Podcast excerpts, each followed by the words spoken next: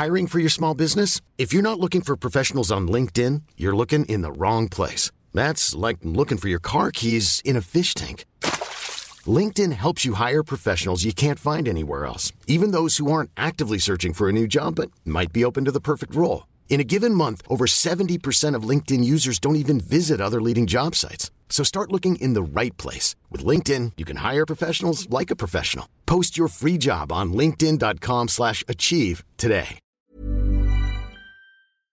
Shake that thing, ladies and gents. Welcome to the Football Ramble preview show sponsored by Betway. A top of the table clash and a West London derby in the Premier League this weekend. It's Friday, 15th of January. I'm Marcus Speller. I'm Luke Moore. And I'm Jim Campbell.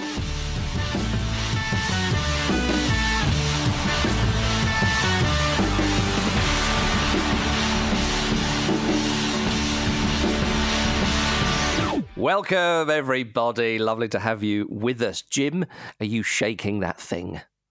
I am, mate. Yeah. Yeah? I am. Uh, yeah, I'm in a swivel chair, so I'm swiveling it. Does that still count? Uh, you, I think I would put you down more of as a as a waver rather than a shaker. I think you wave that thing. You know what I mean? Yeah, yeah, I suppose so. I'm just advertising it, aren't I? We all advertise in our own ways. An advert. Lukey Moore, how are you, big guy?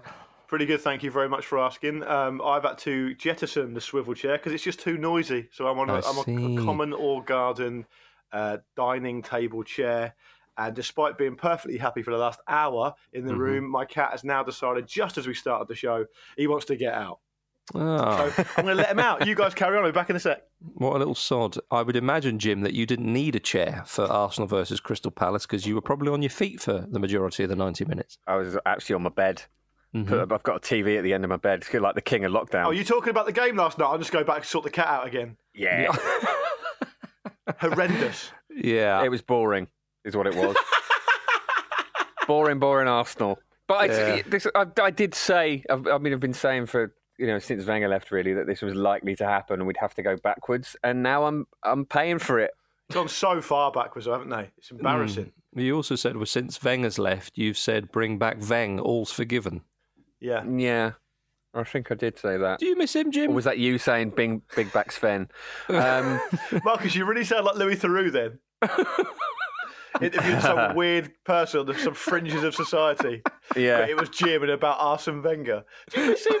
Do you, do you think some in some on some level, Jim, you miss him? Do you think Yeah. Louis Theroux will interview the guys from Arsenal Fan TV one day? Like in that kind of. you that know- would be amazing because the Yeah. thing that's so good about Louis Theroux is he just he effectively gives people enough room to just like Yes. tear themselves to pieces, doesn't it? So he's Uh-huh. very very disarming and very I'd good at absolutely that. love it. And I I don't think that would be that much of a challenge with them. I love it. I'd love him to go up to, to Robbie or to DT and just sit there really quietly for like ten seconds. Just go. Mm. Do you think some people think this is a bit weird? Yeah, yeah, that's the kind of Yeah. question he asks.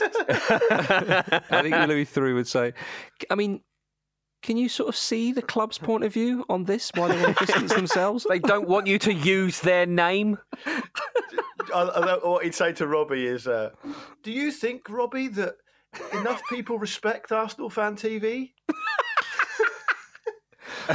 you, you, you guys interviewed Gary Neville once. How did that go? Um, yeah, exactly. Yeah. Well, it, uh, obviously, uh, the 90 minutes was uh, very disappointing last night.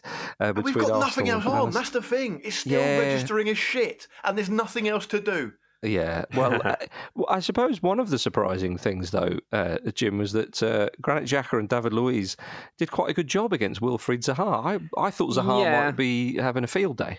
Xhaka did fall over in injury time, leading to an attack that came to nothing. So the narrative could very easily be quite different this morning. And Xhaka Yeah. had a good game other than that. He flew into some, like, he, he executed them really well, but a- a couple of tackles where if he hadn't executed them quite so, he might have executed the person on the ball.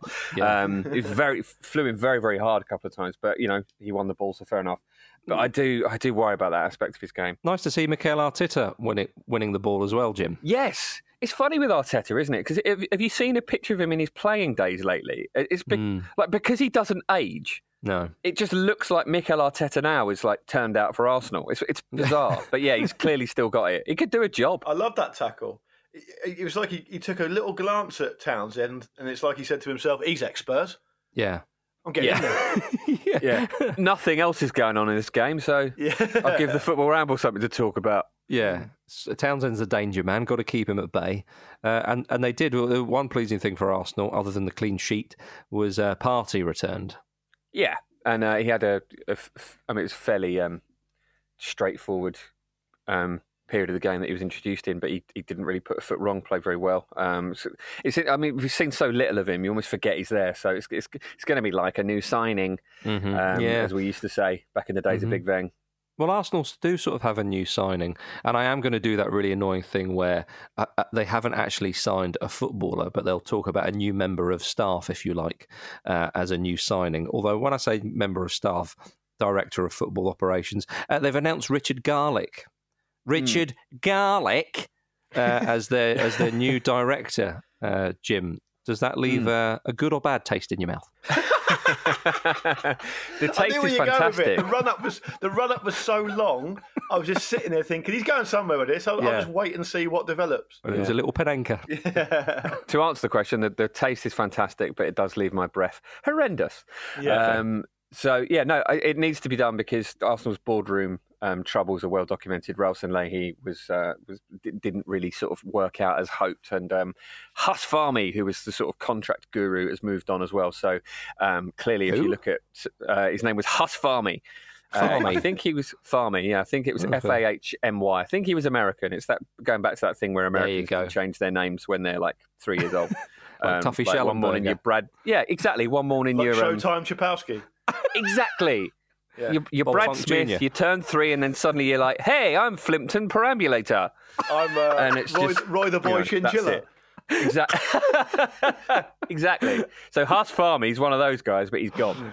Um, so there was a, a lot of um, a lot of space that needed to be filled. So hopefully Richard Garlick with So, a so lot where of are we with this? Louis within Premier Theroux is the new to do that. director of football at Arsenal. Is that what we're saying? I think so. Well, Richard Garlick's in there, presumably because he's a new director of football operations, and and and Garlick is going to keep those blood sucking agents away from the club. He Hopefully, wants to add a bit of depth. Bit Yeah. of depth to the, uh, the operation. indeed. Well, as, as as much as I regret saying this, chaps, I think we should move away from Arsenal and we should focus now on Liverpool versus Manchester United. It's the big one.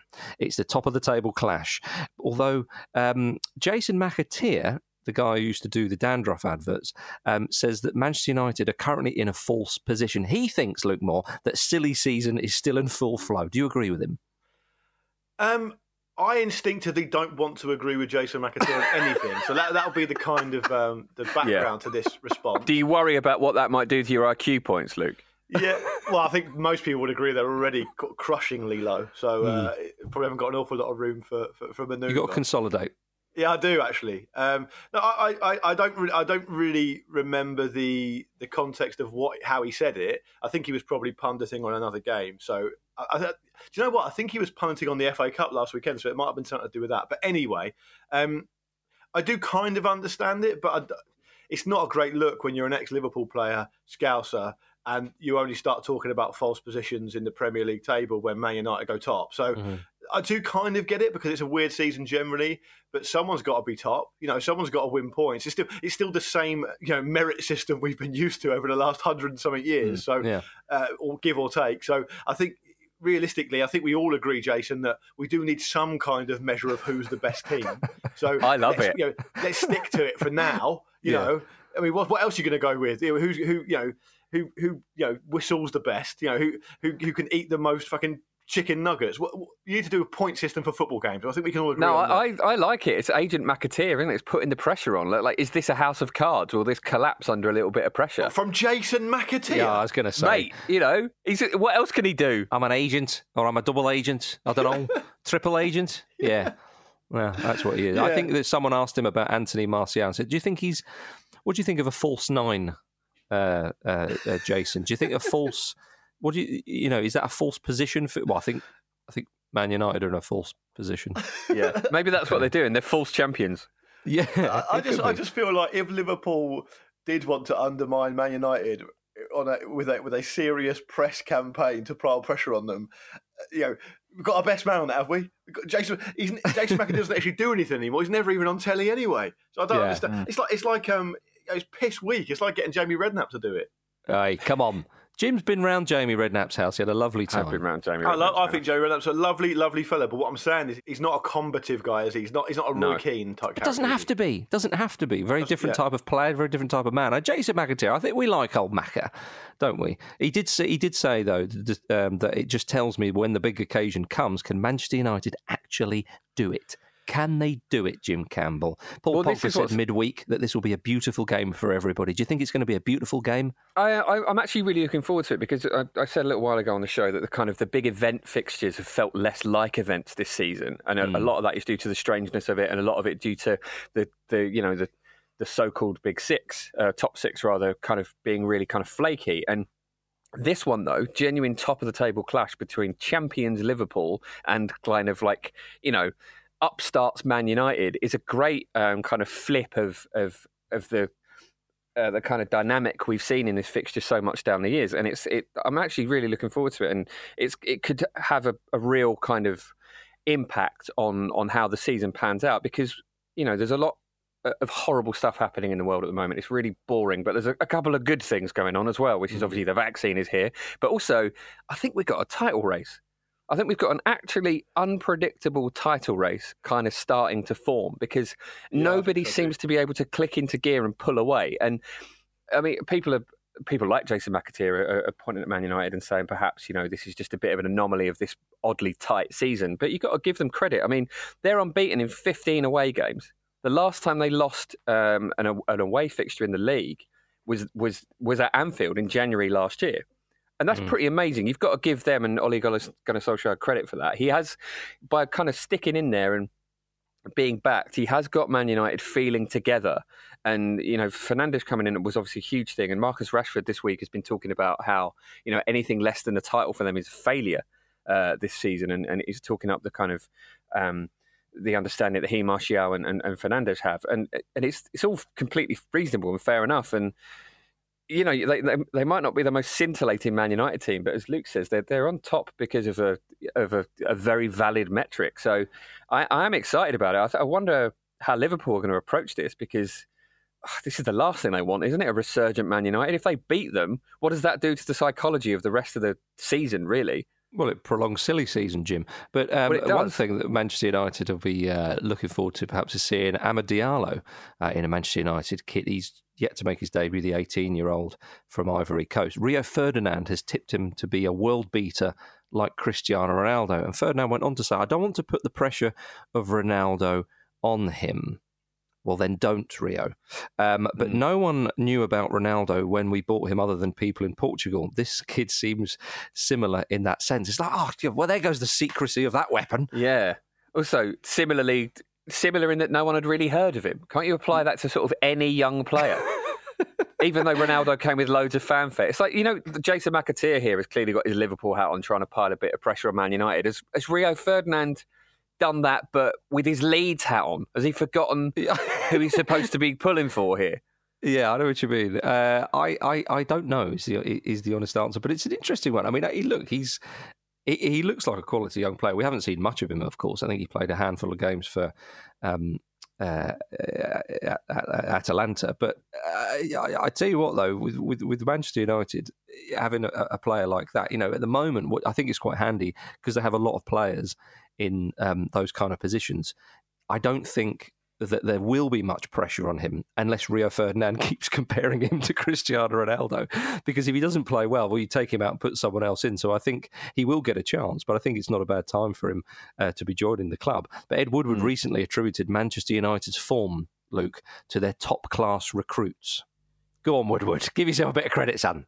Yeah, and at first glance, you think, oh yeah, old Ed is um, is just bigging himself up. But I mean, I think it's probably fair to say that he's had a fair amount of criticism in recent years. So Yeah. perhaps when things go well, Yeah, if yeah, we're going to yeah. blame him for everything that's gone wrong, perhaps we should at least give him some credit if some of the signings start to go to go well. I, you know, something, something that Jim hasn't mentioned there, and, and something that maybe is worthy of, of a quick mensch, is that um, Man United defensively haven't been that good. So I mean, they've got the worst defence in the top half of the Premier League. Now I know Vish, our pal and Man United expert, would say that um, you know they need perhaps more um, cover in, in the centre of midfield in front of their defenders and all that kind of stuff. you know they're in a position now, Man United. What Ole Gunnar Solskjaer has done is he's moved them into a position where realistically we're half, you know, almost halfway through the season. They're top of the league. They're Man United. Don't never forget they're Man United, right? So if the transfer window's open, if they could go in and find a really top quality centre back, um, it might make all the difference to them. You know, mm. it, I, I, I just feel like seen football over enough seasons to know that it's pretty rare for a team with a really poor defense. Like I say, worst defense in the top half. It's pretty rare for a poor defensive team to win the Premier League, and that could be what undermines them. You know, come come May. So that, that's the kind of dimension of it I wanted to add that we hadn't talked about already. Mm-hmm. Um, but th- I think it will probably this game at the weekend will probably be decided. It'll be a cagey affair, probably be decided by a solitary Danny Murphy penalty. Quite, possibly, or a lovely little lob. Um, Mark Clattenburg, he's been mentioned uh, once or twice recently on the Ramble. He's been piping up about Jurgen Not enough Klopp. for me. No, well, don't worry, pal. We're going to. Uh, we're going to yeah, we're going to satisfy you both at the same time. Ooh, uh, oh, um, awful, awful thought. I'd rather watch Arsenal Palace than that. It, it, will involve Clattenburg doing that little lizard tongue oh, thing that he did in the Champions League Marcus final. Speller. Yeah, Where the hell has this come from? Do you not remember what he did in Milan when he was oh, champion? I remember what he did him. in Milan, Marcus, yeah. but I don't know why you're speculating about Mark Clattenburg threesomes. Yeah. What? I don't. Jim Campbell. I just want to quote Clattenburg. Luke said he hasn't been on the show enough for his liking. Actually, you're going on about threesomes. You've walked, in, you've walked into Jim Mark. Campbell. you've yeah. walked into Marcus's trap there, Jim. You should not have done that. I have. The smut alarm has been sounded, and it's because of Jim Campbell. Anyway, back to Clattenburg, um, who said uh, about Jurgen Klopp, he does not like losing. He never has. Well, fair. He gets yeah. prickly, mm, but he's wrong to suggest there is an aura around Man United that seems to give that, that sees them given favourable decisions. There used to be when Fergie was there. Um, but that has been eased massively since he left. Outrageous. How about that? Well, Mark Clattenburg used to referee games when Man United had Alex Ferguson, so it's not a great look, is it? No, it isn't. No. And also, it's something that we all knew anyway because we saw it, Jim. Indeed, yeah, we know we saw it, but it's yeah, it is a startling admission, isn't it? Um, yeah, and very unprofessional. And obviously, there's not really anything you can do about it now. But you feel like I don't know. Man United get docked penalties now to make up for it. I don't, I don't, know what you do, but it's really frustrating because as as a fan watching this happen in in favour of Man United, as, as I mean, it's easy to forget how much people hated them, isn't it, when they were really, really dominant? And part of the reason that people hated them so much was stuff like Fergie time and stuff like thinking, mm-hmm. it seeming like they were getting soft penalties and things like that. And to hear that that actually was the case is so annoying retrospectively. Yeah, yeah don't worry, Clattenburg they were getting action, special though. treatment. Yeah, but Clattenburg took action, saying, I am the only referee to give three penalties to the opposition at Old Trafford, and that was all for Liverpool in 2014. But David Moyes was manager. I'm not sure that would have happened when Fergie was there. He's in, yeah. he's just admitting, oh Brilliant. yeah, Fergie was there. I might not have done that. I mean, well done, Clatch. You did a bit of your job. Well, it, I, I, suppose at least he's honest. You know, a bit of uh, uh, you know honesty there from uh, the referee. But yeah, genuinely, this should be a, a kind of moment to learn from for the, the referees um, department, which is that they need to acknowledge that this is a thing that can happen mm. in big games um, against sort of charismatic managers, and and kind of I almost like put something in place to psychologically guide the referees through it. Perhaps there is something in place for that. I don't know, but it seems like something that needs to be addressed. If because um, I mean, you know. If, if a referee said this during a season where they were an active referee, it, could you imagine the scandal? Oh yeah, that, that's and that, this is exactly why you know you don't see or hear from referees when they're when they're playing or sorry when they're refereeing because this is exactly the sort of thing that will come out because some referees have got a real big ego on them as we know uh, mm. you know and yes that is hypocritical of me to say but they have we're uh, human beings yeah exactly and so this is why when people wish for referees to come out and explain their decisions you kind of open the floodgates if you're not careful where they can start saying things maybe not even meaning to where they get themselves in, in a bit of trouble but there is always there's always been a uh, understanding i believe at least yeah at least in the last few years that referees are biased in certain ways subconsciously and it's not really very easy to do anything about that right so yeah. Mm-hmm. Unless you want to referee by computer, which obviously it seems the authorities might yeah, actually want to do yeah. based on what we've seen so far, there's not really an awful lot you can do about it. I think it particularly comes to the fore in big games for home teams and big stadiums just because of the way I suppose brains are wired, right? Mm-hmm. Yeah. So I don't, I don't even. Th- so it might well be if we're being ultra fair to Mark Clattenburg, which I've got absolutely no motivation to do, but just for the purpose of conversation, it may well be that he's he's looked back at some of the performances and said, "Oh, actually, do you know what? In retrospect, it appears that was happening." But it doesn't necessarily mean he felt that at the time, right?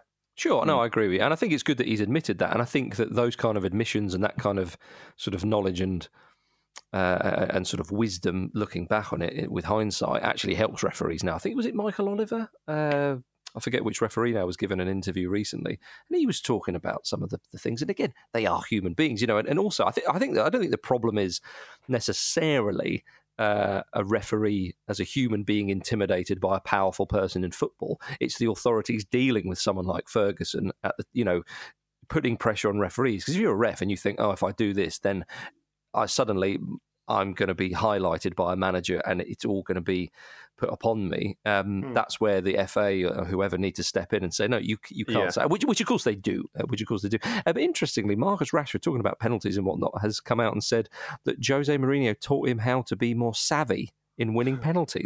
it's backfired now, isn't it? Yeah, I was going to yeah. say. For, for, old Mourinho, I, yeah, I can, I can, I can totally understand that. I, I, I um on on the referees and and you know, maybe the penalties type thing as well. I can remember the best ever um, Alex Ferguson spat with a referee. Was you remember when he just blatantly accused um, Alan Wiley of not being fit enough to be a referee? yeah, and he, he, he, came out. He came out to the, after a game once, and, and, I think he I think he got fined for it. But he said something like Alan Wiley was just booking players to have a rest there. Yeah, literally booking players so he could take a rest. Yeah, that's so and bad. Because Alan Wiley was the referee when Robert Pires dived over Arjan de Zeeuw, I think it was to to give to hmm. protect mm. Arsenal's unbeaten run against Brilliant. Portsmouth. That's, that's my favourite result in the whole thing. That genuinely. Yeah, I thought you, yeah, I thought you might be. Yeah. oh, gentlemen, let's move on to Chelsea versus Fulham on Saturday afternoon. Um, have you heard the big news coming out of Chelsea Football Club is that their longest-serving player uh, currently has been released. It's Lucas Piazon or Piazon, depending on uh, which side of the bed you get up. Uh, yeah, Big Lucas is is is off. Uh, he arrived at Chelsea from Sao Paulo in 2011, but he played only three times for the club. His last appearance coming eight years ago. Uh, he was unlucky considering two of those appearances came in a 6 0 win over Wolves in the League Cup and an 8 0 win over Aston Villa in the Premier League, which I was at uh, actually. So I have seen him hmm. play for Chelsea. I've also seen him play for Fulham. He did okay, actually, a couple of seasons at Fulham, but um, he only had seven loan spells. Uh, what a fairy tale. Uh, yeah. He's, uh, when's the, yeah. Marcus, when's the testimonial? I mean, uh, technically, he's eligible for one, right? Because that's 10 years. Yeah. Uh, oh, I think he might just be shy. He might. Okay. He might, we need to. Yeah. He's, what a he, servant, though. Testi- I would demand one if I was him. Listen, you've taken this and you've done this yeah. to me, so I want a testimonial. No one would turn up. Okay, okay. no one knows who he is. well, I mean, there's sort of the calendar years are there. I don't know if it actually would be, but he'd be close. He'd certainly be close. Uh, but he's gone to, to Braga permanently, which is nice. So he can That's good. He can set yeah. down roots. Uh, but Chelsea's Twitter account also hailed Marco van Ginkel's return to the pitch from a 32 month injury at his loan club PSV. He hasn't played for Chelsea for seven years. Yeah, that's a lot sadder though. That is mm. that's. Um, I mean, he's missed 32 months of, of football, mm-hmm. and the, the recovery this time was was from having surgery to to literally rebuild the ligaments yeah. in his knee. And so, I mean, can you imagine the emotional toll that must take? He's 28 yeah. years old now. Mm. He's missed so much football, and he he still seems like this kind of new upcoming coming player because so much of his career has been spent on the sidelines and sort of in yeah. in a lot of other in a lot of other careers and, and, and most other sports, really, if you had some equivalent, you know, uh, hurdle that you had to overcome, it just wouldn't be possible in a lot of cases. So, yeah, I, I, really, really feel for him, and I hope that he can actually just get a run together now. Mm. Luke, Fulham have put a bit of a run together in terms of draws. They love a point. Uh, not all three, but uh, yeah, they, they played well against Spurs. Uh, obviously, do you think they can upset Frankie Lampard? Well, I think they. they def- I mean, I, I, talked about a bit about this yesterday, and Andy Brassell told me off. Um, so now I feel on safer ground. Um, yeah, I think they've got. I've got. They've got an opportunity because Chelsea are quite unpredictable, and and Chelsea are in that. Well, Frank Lampard is in that slot that you don't really want to be in, where mm. every time you lose a game, there are question marks asked about you. So Fulham have, have turned into quite a sticky team. They just they just stick in there. I mean, mm. even. Mm against Spurs when Spurs didn't take the chances they had in the first half, as I mentioned yesterday, Fulham were able to stick around. And and I think you know even if you go back to the the Newcastle game, where you know before, just before Christmas, which sounds like a bit of a, a weird game to mention because Newcastle aren't very Mhm. good. But Fulham had a man sent off in that game, and they still Yeah. stuck at it and still got a point. So Mm. they need to start turning those points into wins for sure because they play Man United after um, Yeah. after they played Chelsea, and we've already talked about how good Man United are away from home. So look, I I think they've definitely got a chance for sure because.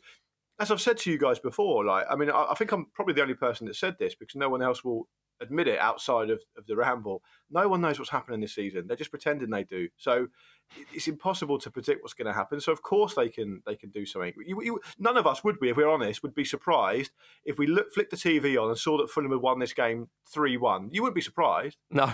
because it, because it, because there's no there's nothing surprising about this season now. well, yeah, Huh. Chelsea could win 3 0 or Fulham. could- eh, More likely Hmm. Chelsea, but I don't know. With uh, Alphonse Areola in goal, very difficult to get past Made some Jim. fantastic saves against. Yeah, he's, he's, Mm. he's great. All right, gentlemen. Um, before we go to a break, little uh, update uh, or a little plug rather for On the Continent. A brand new episode of On the Continent is available right now over at Football Ramble Presents.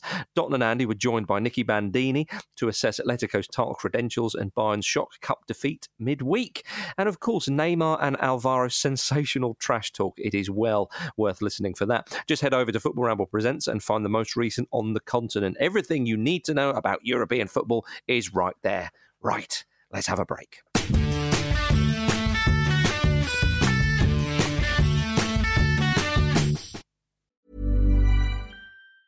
Hiring for your small business? If you're not looking for professionals on LinkedIn, you're looking in the wrong place. That's like looking for your car keys in a fish tank. LinkedIn helps you hire professionals you can't find anywhere else, even those who aren't actively searching for a new job but might be open to the perfect role. In a given month, over 70% of LinkedIn users don't even visit other leading job sites. So start looking in the right place. With LinkedIn, you can hire professionals like a professional. Post your free job on linkedin.com slash achieve today.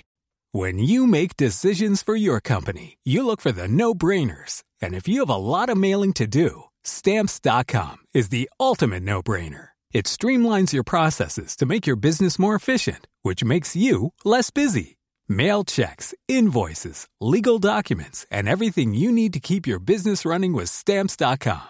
Seamlessly connect with every major marketplace and shopping cart. Schedule package pickups and see your cheapest and fastest shipping options from different carriers with rates up to 89% off USPS and UPS rates. And with the stamps.com mobile app, you can take care of mailing and shipping wherever you are. Make the same no-brainer decision as over 1 million other businesses with stamps.com. Sign up with code program for a 4-week trial plus free postage and a free digital scale. No long-term commitments or contracts. That's stamps.com. Code program.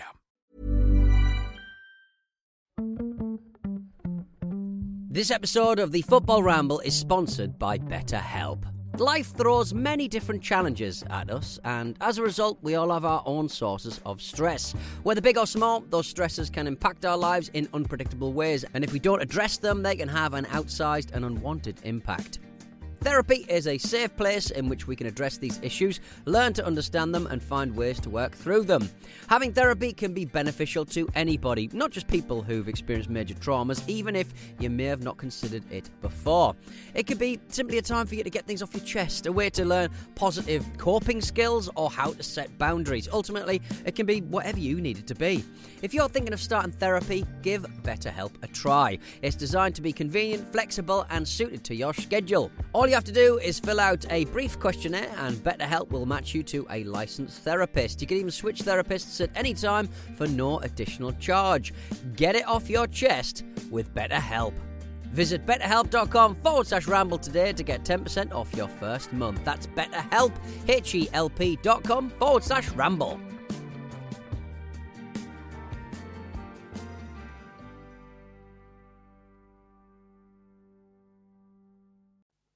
This week on Stakhanov.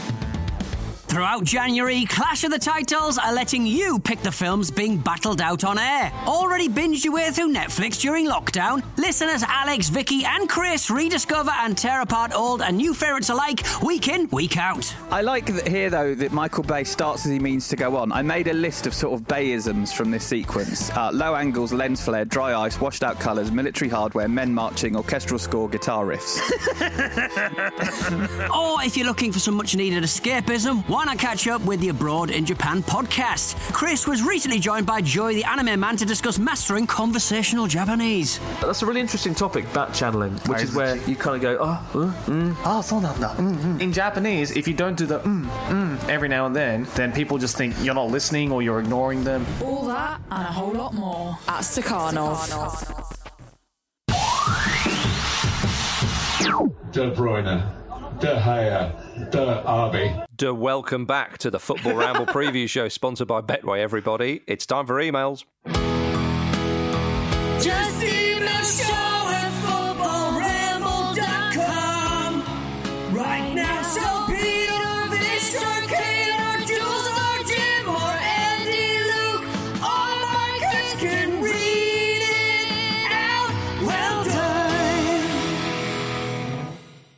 Yes, and Dave Nutt has been in touch. The extraordinarily brilliantly named Dave Nutt, because Pete's play by mail manager game chat is rumbling on. Um, after listening to Pete talk about his play by mail experiences, says Dave, it took me back to my short lived playing days myself. Mine did involve real name players, and I was manager of Ajax. Now, do you think it's been established and explained properly, you guys, exactly what play by mail is? Like, do we need to uh, give people a reminder? I think we Because- do. Yeah, go think- for it. Okay, so back before this is going to make me sound like the oldest man in the world. Back before the internet, you could play a kind of fantasy football championship manager style game by mail. So you would do everything analog, anything, everything manually. So you would follow up and make signings on the phone. You would send your teams off. You would sign players. It'd all be done essentially manually. So it meant you had to correspond and interact with people by letter, by phone, etc., etc. And you'd get all the information through the post and do your transfers and stuff on the phone. As far as I remember it, now I've already said yesterday I wasn't actually allowed to play because my parents wouldn't let me. So if anyone wants to send in a much better précis of it than that, then please do so. But that's kind of how it worked. Um, so I'll, I'll let Dave pick up the story. He said the version I played, you also had the phone numbers of the other managers so you could arrange transfers. I'd agreed over the blower to sell Marc Overmars to Lazio for 15 million big ones, which is a massive fee back in the day, right? So I filled in my little slip of paper detailing the transfer, signed it, and popped it in the post along with my team for the week. That slip is then sent to the Lazio manager to countersign and send uh, send in. Cut to two weeks later, I've got no Marc Overmars because the transfer's gone through, but my bank balance isn't as healthy as I'm expecting. The little scamp had put a decimal place in between the one and the five. Ooh. Right? This resulted in my dad picking up the phone and hurling abuse at some squeaky voiced Scottish child, which at the time I thought was undoubtedly the right thing to do. Looking back, it probably wasn't ideal behaviour, but if you're out there, Scottish Lazio manager, you still owe me 13.5 million quid. and listen, that's probably going to be in the early 90s, so inflation's going to put that fee through the roof now. That's Yeah. excellent. I mean, it, it'd be great if we can try and track down this Scottish kid, um, see see what his side of the story is. Um, but it looks like a very successful fraud, effectively. Love to know how Marc Overmars got on for the rest of the season. That'd be Oh, yeah. absolutely chilling, wouldn't it? Gutted. I mean, if if he was at Ajax, he was probably probably killing it Oh, at you the think so? time. Oh. Yeah. Yeah. So uh, Matt has been in touch. Um, um, and Matt says on the subject of Bovril. This is something I'm not sure whether I should admit to, but as long as I can remember, my family has had Bovril on toast. Ooh. Not diluted Bovril, pure, unadulterated beef extract on toast. On top of butter, of course, we're not heathens. I don't know anyone else who does this, and the more I think about it, the weirder it is. It wasn't until I started going to football did I realise that Bovril was meant to be drunk, not put on toast. All in all, pretty bizarre. Not sure whether I should remain anonymous with this email, but here we are. So we've made you sort of half anonymous, Yeah. Matt, by redacting Yeah. your surname there.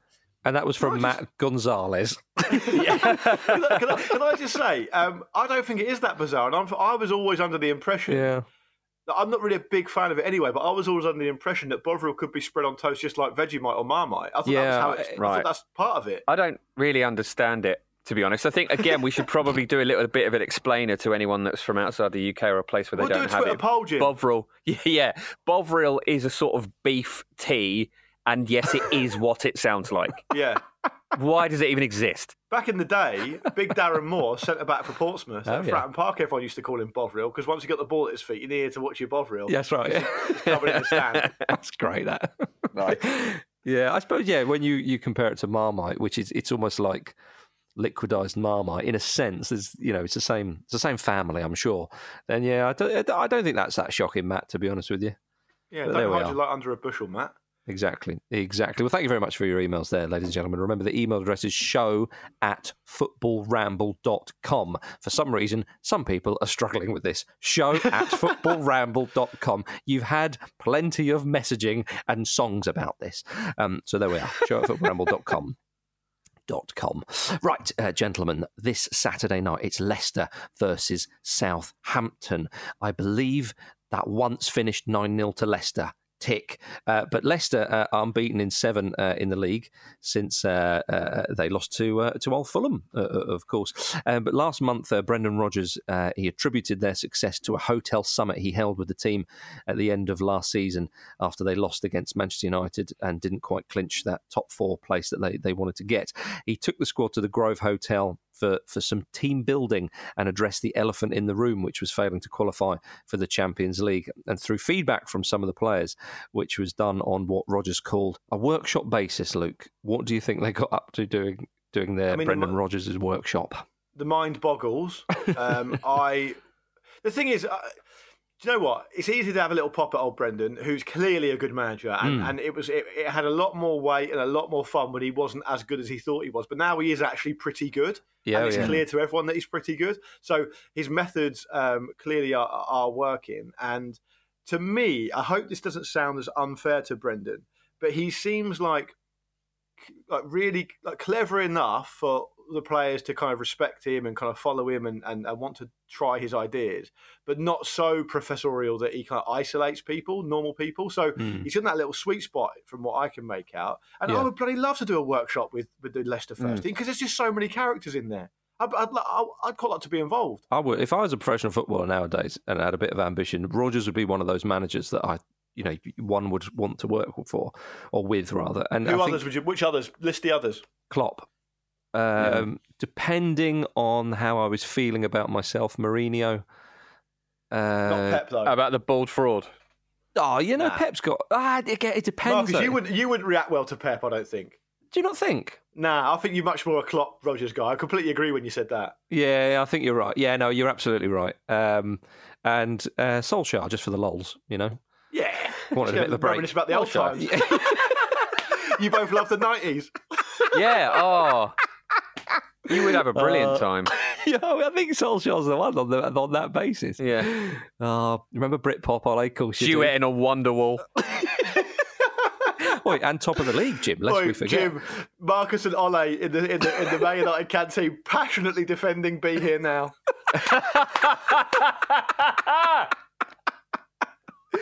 Yeah, you just got to give it a couple of listens. No, Takes it's a not couple too of long. days. Shut up. You don't get what they're doing. They couldn't just do the same thing over and over again, could they? But they You did. But, uh, shut up.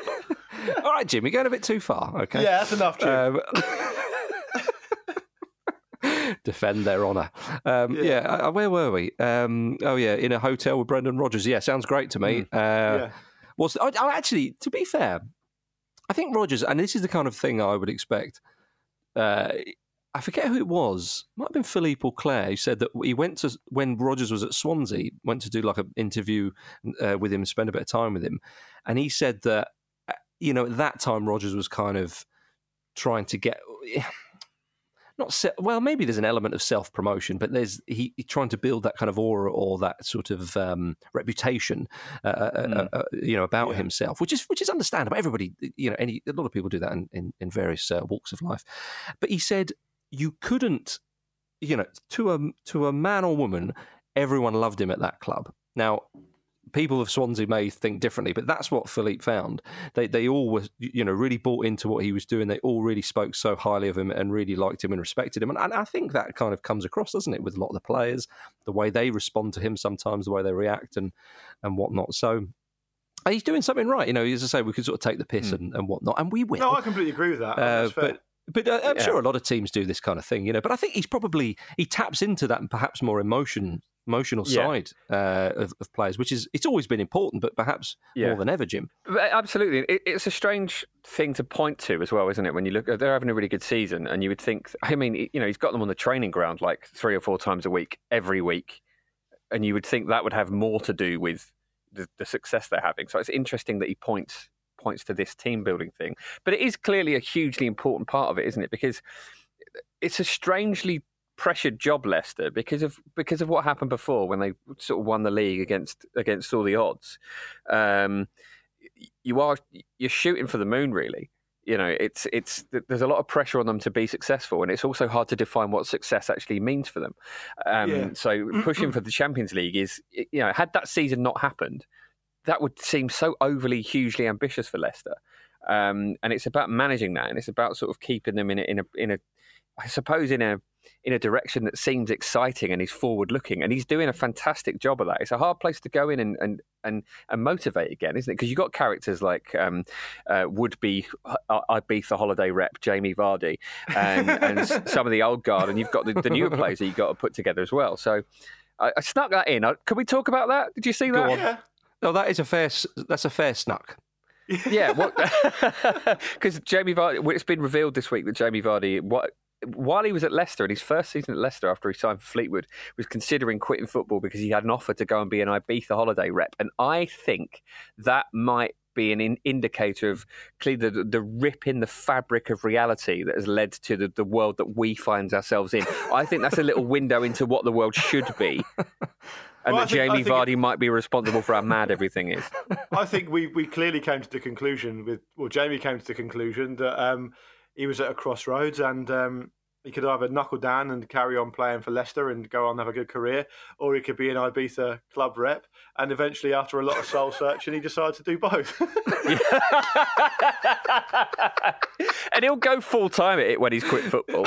So Oh, yeah. you know, it's a passion, you know. Football's just Exactly. Yeah, passion. You got to follow your passion, right? He'd do it for free. Play for Leicester. Yeah, but I think I think because he's Jamie Vardy, I think that he wouldn't be a. I don't think he actually would be a rep in somewhere like Ibiza where all the kids are drinking. I mean, he would do that, but I think he would also because he's Jamie Vardy, the company would foolishly think it would be a good idea to send him somewhere as a rep. Uh, or you know, or, or some sort of role, similar role in quite a posh resort, and so then you'll get like like ex footballers and stuff turning up because that's where they'll holiday. And Vardy will be there going, hey, remember when I nutmegged you? Uh, remember when I stuck three past you? And they'll get really annoyed. They'll be like, oh no, why have we? We shouldn't have done Yeah. this. We'll get, get him back on the streets of you know Yeah. San Antonio, whatever the place Yeah. is in Ibiza, you know, where everyone goes on the I imagine it smashing everyone at ping pong and cupping his ear to them.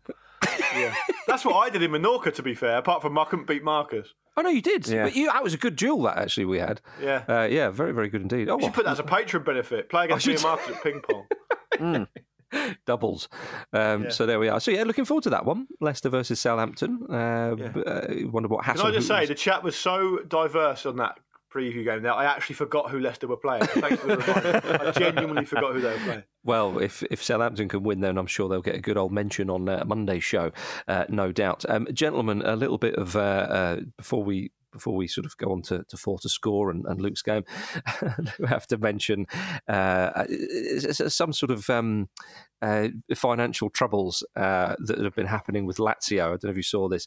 Lazio uh, have said that their financial department mistakenly listed two payments worth 11 million euros for Pedro Neto to Sporting rather than Sporting Braga. Now, I refrain from saying Sporting Lisbon. It's, of course, Sporting Club de Portugal, as a Yeah. Spaniard uh, would say it. But uh, they, just because they're both called Sporting uh, at the start, they they uh, they um, Was it the they- guy that did the play by mouth thing with um, with Dave Nutter? yes. Could have been. We found him. We found him already in record time.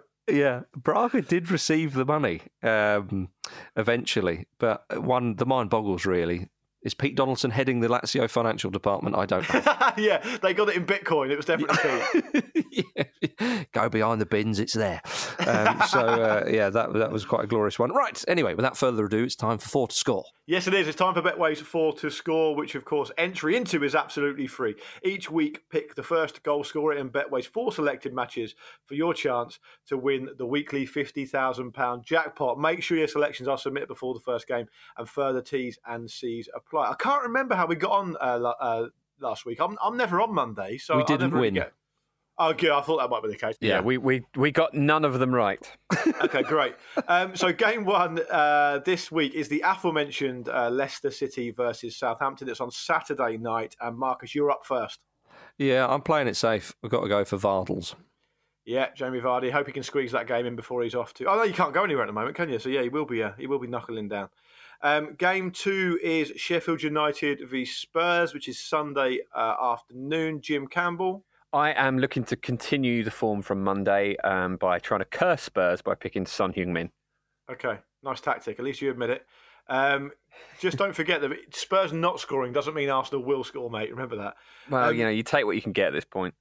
True. Uh, game number three is Liverpool v Man United, the big one. Who better to do the big game than the big man himself, Andy Brassell? And here's what he had to say. Hello, all. Um, this is very exciting getting Liverpool United. Um, I'm super stoked um, about the game.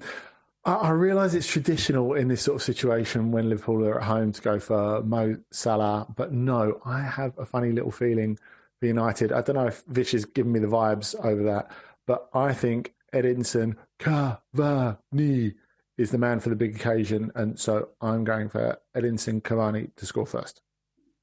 Edinson Cavani, a quite Mm. controversial pick from the from from the big brass. Yeah. But um, he is the man who knows knows the uh, knows the game. So I don't know if Edinson Cavani will actually start. So it's a big gamble. Speaking of big gambles, fourth game of Betway's four to score is Man City v Palace on Sunday night. It's my game. I've gone for John Stones. Feel free to Oh. berate me, chaps. You Hmm. idiot. What's Thanks. the uh, Um, what's the thinking there, Luke? The thinking is that I don't know have any. Well, but first of all, I think that Manchester City will beat Crystal Palace. That's point Mm. number one. Point Mm. number two, I have no idea what players Pep Guardiola is going to pick. Yeah. So I thought John Stones has been getting a run in the team. He scored not that long ago. Mm. Um, and as uh, assistant producer Finn helpfully pointed out, or was it uh, Charlie, that uh, he got a couple of goals for England in the World Cup. So I thought, why not? Yeah, still fresh Why- in the Yeah. memory. I'd have picked why Andros? Townsend. Yeah, exactly. Uh, so they are our four to score selections: Jamie Vardy, Son Heung-min, Edinson Cavani, and John Stones. What I will say is, if we get to game four and we, we're in the hunt still, and uh, it's down to me and John Stones, I might be under a bit of pressure.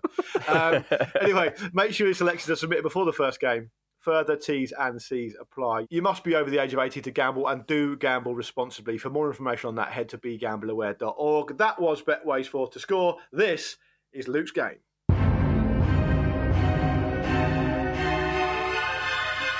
One of those games that's quite difficult to explain, but you'll get it as soon as you start hearing it.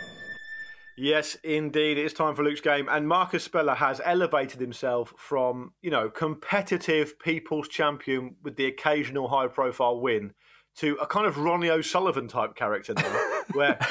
He, I mean, last week's performance was extraordinary. Let's get that absolutely right. He showed flashes of that with Alen Boksic back in the day, uh, and now Jim, you've got all the work in the world to do because he is Yeah. on. He's like butter. He's on a roll. He's greasy. right. Um, what do you need, Jim Campbell, to be successful in this game? Uh, you need your head in some sort of um, white good uh, Yeah, with some fire in your belly. Yeah, fire in the belly, head in the freezer. We're not going to muck around. Everyone knows how it goes. Jim, you are the challenger, so you are um, you are up first. I'm just going to get my pen and paper out so I can keep a, a note of the scores. You've got it all to do here, but I'm sure certain people who aren't fully paid up members to Marcus's very expensive official fan club are pulling for you. So good luck, Jim. Good luck, Marcus. Marcus, you ready to start? Yeah. Good to go. All right, great. So, first player, Jim Campbell, you're up first. He's played for five clubs. Don't forget, a quick game is a good game here. He's played for five clubs. He retired in 1999. Oh, Okay. It's Steve Bruce. Bruce. eh? Oh, God. As a He player. played for Make that five clubs. That's mad. Yeah. Bloody hell. Presumably, Jim, like me, you've definitely got one. I've definitely, certainly got one. Yeah. I think, I think I might have two. Uh, What's your bid, mate? I'm going to go for two. Marcus? This is annoying because because of his managerial career, I'm thinking, Mm. did he play or manage them? Yeah. Um, I'll push the boat out. I'll go three. Whoa! Jim, you're not going to go four, surely? Absolutely right. I think with two, there's, obvi- there's the obvious one, and then I think the second one might be guessable, but I could be totally wrong because I'm Okay, so going you've on. Gone, you've gone for three. Yeah, well, I've gone for three, and two are, are, are maybes, which is usually a perilous position that one should be in in, in uh, Luke's. All right, Yeah. okay, let's let's name the three. Okay, Okay, so one at a time, please, Marcus. If you don't mind, um, name your three clubs that Steve Bruce has played for. Manchester United. Obviously correct. Yeah, suddenly the ice is a lot thinner. Um, Yeah. Sheffield United. Yeah. Oh, Ended his brilliant. career there before he became manager. Yeah. Now, there's two clubs I got in my mind. I'm pretty sure he managed both. I'm gonna say Birmingham City. Oh, brilliant, Marcus. Well played. I was Well the uh, the other ones. I would have gone for would have been Sunderland and Norwich.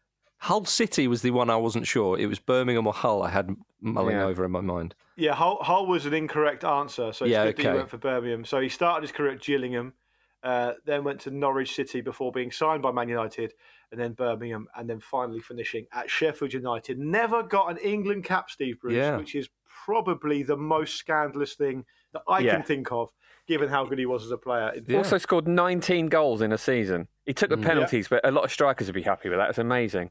I, I, I, I'm, I'm surprised he didn't play in the northeast. It's really weird.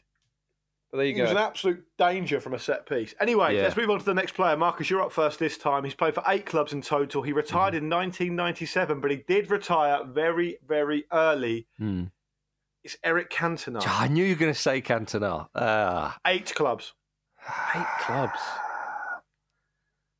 blimey. I think I, I think. Uh, where's the sweet spot? And it's Hmm. higher than two. Um, well, I'm going to say four. Jim? I'm not going anywhere near that. All right, fair enough. So, Marcus, you're up for four clubs that Eric Cantona, the legend, has Uh-huh. played for. 1966 was a great year for English Yep. football. Eric Cantona was born. You've got four clubs to name that Cantona played for. Marcus, one at a time, please. Go ahead. I'm quietly confident about this. Manchester United, Leeds United. They're your obvious ones, straight away. I'm pretty sure I'm. I've got this. Auxerre. It's where he started his career. Now this one's the only Marseille. Get Also in there. Correct. Very good, Marcus. Well, Zera's where he started his career. He Yeah. went on loan to Martigues. I don't think you would have got that. Um, played for Marseille, then went to Bordeaux and Montpellier. Ah, Bordeaux.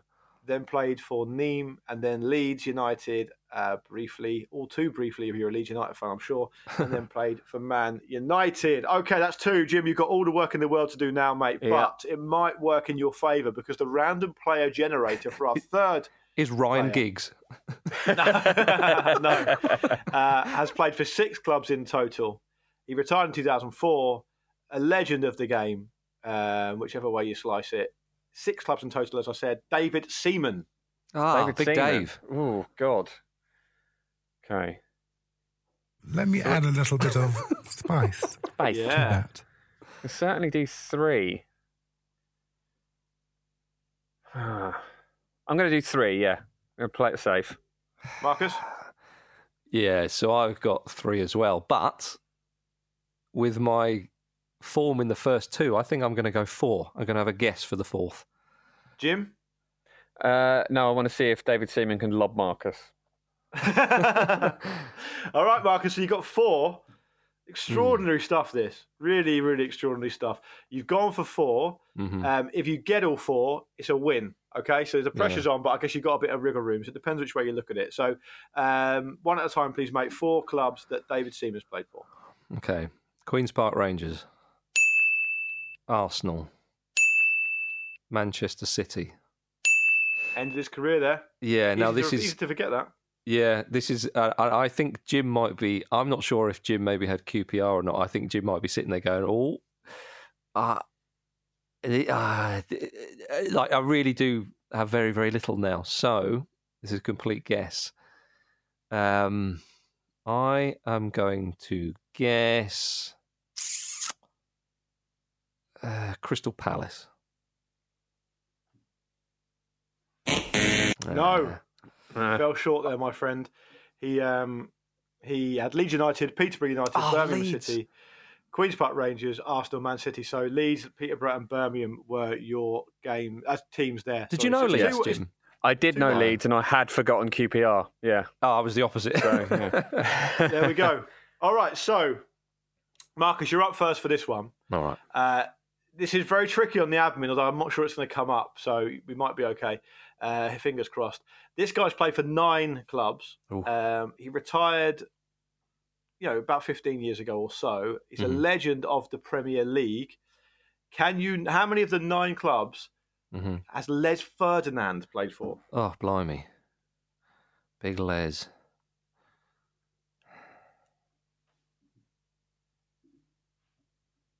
That's a tough one, isn't it? It is. Nine, did you say? He's played for nine, yeah, nine pro clubs. I'm going to say five. That is a that's actually a That's a pretty lot. good start. Yeah. Yeah, I. I mean, I could go for six, but I'd be guessing too many of them. So I'm, I might just play the most passive game in history. Gonna All right. Go so, uh, do you want me to name five? Yeah. Okay. Five clubs. Les Ferdinand. Um, Yeah, go for it. Queens Park Rangers. Oh, Newcastle United. yeah. Queens Park Rangers, Newcastle. Tottenham Hotspur. Yes, sir. West Ham United. Besiktas. Marcus There it is. Oh, well done, Marcus. I'm very surprised you got Besiktas. How did you remember Really that? good. Ah, I remember he had a he had a spe- his goal scoring record in Turkey was very very good. Yeah, fair enough. Queens Park Rangers, Brentford, Besiktas, Newcastle United, Spurs, West Ham, Leicester City, Bolton Wanderers, and Reading. Now, he did spend some time at Watford, but he didn't play for them. Ah. And he also played for Southall and then Hayes, but they aren't pro clubs. At the, well, they weren't at the time. So um, it was nine clubs in total. Marcus, there's another win for you. You're Yeah. out, you're out in front. Do you want to just do the last one very quickly? I'd love to. With the Yeah. Ferdinand, those clubs in the sort of the up north and the Midlands, like the Boltons and the Leicester thing, that was like I couldn't remember if it was Derby County or where. So yeah, Mm. interesting. Yeah. He's played a lot. Yeah, a lot of, lot of different. Clubs. it's some interestingly sometimes it's harder if the play if the player in question hasn't played abroad much Yeah, because it, it You know stands mean? 'Cause out less if they've mind. sort of yeah, exactly Yeah, yeah. All right, so the last player, Jim, you'd have gone first. It was 11 clubs in total. uh, it was Robbie Keane. Oh right, Robbie Keane. All right. So let me have a think. Save a bit of face here, mate. Uh, Can do six definitely off the top of my head. Can I do more than that? Yeah, Let's call it It six doesn't for matter. does it? I do six. Yeah. Marcus? I think I can do eight. Jim, you're not going to bid nine, are you? So should we get Marcus to name his yeah, eight? do it. Yeah. All right, Okay. go for it, mate. I might be wrong straight off the bat here. Actually, uh, no. Okay, I'll save that one. Wolverhampton Wanderers, Yeah, started his career there. Liverpool, Yeah. Boyhood dream. Tottenham Hotspur, Play for him twice. Two boyhood dreams. Celtic. Yeah. Another boyhood It- dream. Yep. Inter, Boyhood dream. LA Galaxy. Boyhood dream. I'm losing count now. Uh, West Ham United.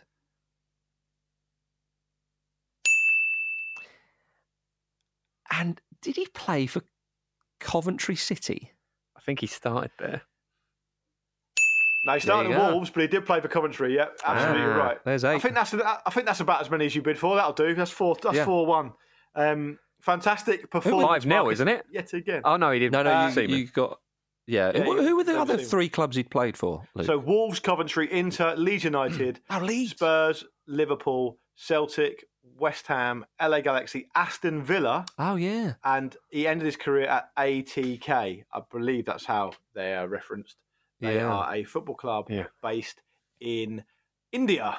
Ah. Coventry to Inter has surely only happened that one time.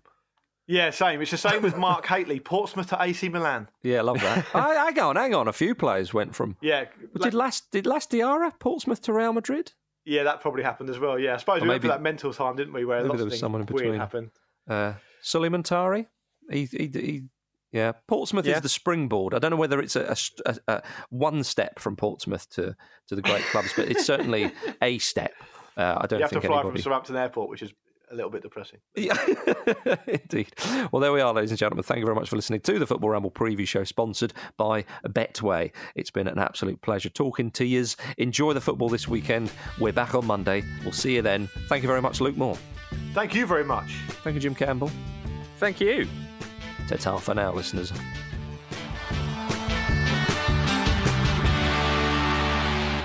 This was a Stakhanov production and part of the ACAST Creative Network.